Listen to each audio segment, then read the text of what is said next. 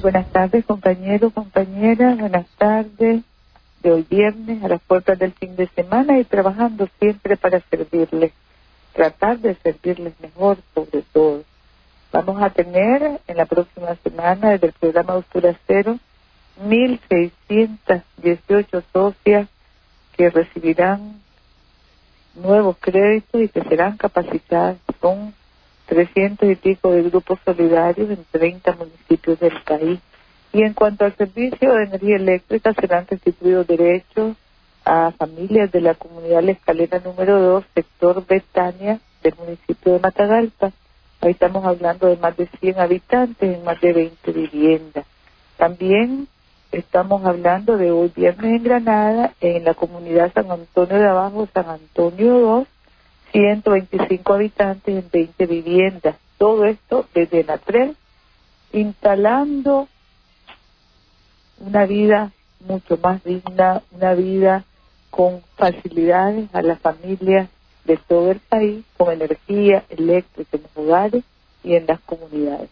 En relación a la vigilancia que tenemos del clima, de los climas, esta mañana me llamó muy temprano el doctor González para informar al presidente de la actividad del volcán San Cristóbal, que se incrementó a partir de las tres y media de la madrugada y que sigue vigilándose, está vigilándose, se mantiene el volcán sin reportar anomalías, pero sí un incremento, dice, en la actividad, sobre todo el nivel de tremor que es el que ha venido observándose y bueno, hemos activado también a los comités de prevención, atención en la zona para estar alerta, para protegernos y para tomar medidas si esta actividad se incrementar, medidas más concretas. Luego, como vimos, ayer tuvimos la visita de la primera dama de Honduras con un equipo de expertos que le acompañaban. Ella va a estar como promotora de los programas sociales, de los programas de protagonismo de las mujeres en el gobierno de su esposo, el presidente electo Juan Orlando Hernández, y tuvimos mucho, mucho gusto de compartir con ellas nuestras experiencias y sobre todo ponernos de acuerdo sobre ese programa de intercambio que vamos a realizar sobre temas de educación, de salud, de ciencia y tecnología, intercambio también sobre los programas rurales, está el hijo del presidente Lobo, Jorge Lobo, nuevo ministro de Agricultura en el próximo gobierno que se instalará a partir del 27. Tenemos mucho que aprender, mucho que compartir. y esa, esos encuentros, esa cultura de encuentro, de diálogo, de búsqueda de soluciones, de aprendizaje, esa es la cultura de hermandad que todos queremos que exista en esta Centroamérica nuestra.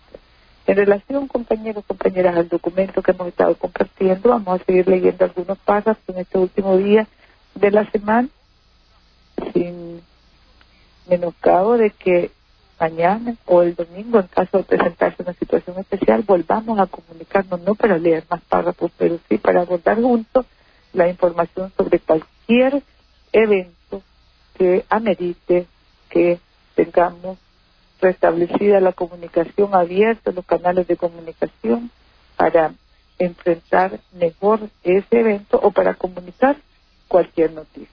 El documento sigue así.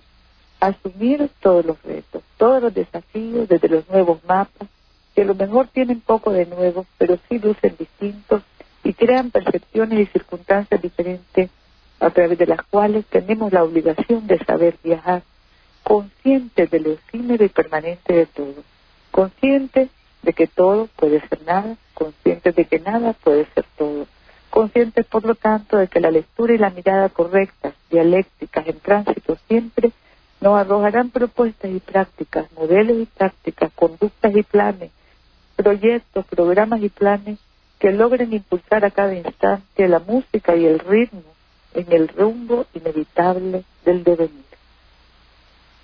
En esta Nicaragua de luz, vida y verdad, a 80 años del tránsito a la inmortalidad de nuestro general de hombres y mujeres libres, Augusto C. Sandino, y a 35 años del triunfo de la Revolución Popular Sandinista, hemos aprendido. Sabemos que nada es inamovible, Sabemos que no hay dos días iguales. Sabemos que hemos venido cambiando y sabemos que debemos seguir cambiando, manteniendo ideales, principios y valores. Sabemos que debemos en todo momento lograr conectar esos ideales, principios y valores con estos tiempos de vértigo, de efímeros vuelos, de tecnologías sutiles y entrelazadas, de nada, nana, nanotecnología, de exploraciones en dimensiones siderales, de este mundo de inesperadas, a veces engañosas, vueltas y revueltas, de aventuras intelectuales insospechadas, de descubrimientos antes insólitos y también, por lo tanto, este mundo de creación obligada de modelos económicos y sociales más justos y dignos. Estos son tiempos de comunicación global, atractiva, atrayente e ilusoria, tiempos de conexión, interconexión y conectividad permanentes, tiempos de acceso amplio a la vuelta al día en 80 mundos, al conocimiento infinito, a las olas incesantes, aparentemente innovadoras, pero también inestables, volátiles, líquidas, transitorias, fugaces al fin. El mundo concreto e insustancial, artificial y real, verdad y espejismo, fácil y complejo, de calamidades extremas, de aparentes soluciones extremas. El mundo de crisis en crisis, de catástrofe en catástrofe, iguales o distintas de ciclos repetitivos o diferentes, de vacío y cansancio, de hastío y aislamiento, de acompañamientos, un mundo que produce curiosidad y aburrimiento, pasión y entusiasmo, cortos y grandes, todo a la vez. Ese es el mundo terrenal y el aire cósmico, el polvo de eternidad que también nos envuelve.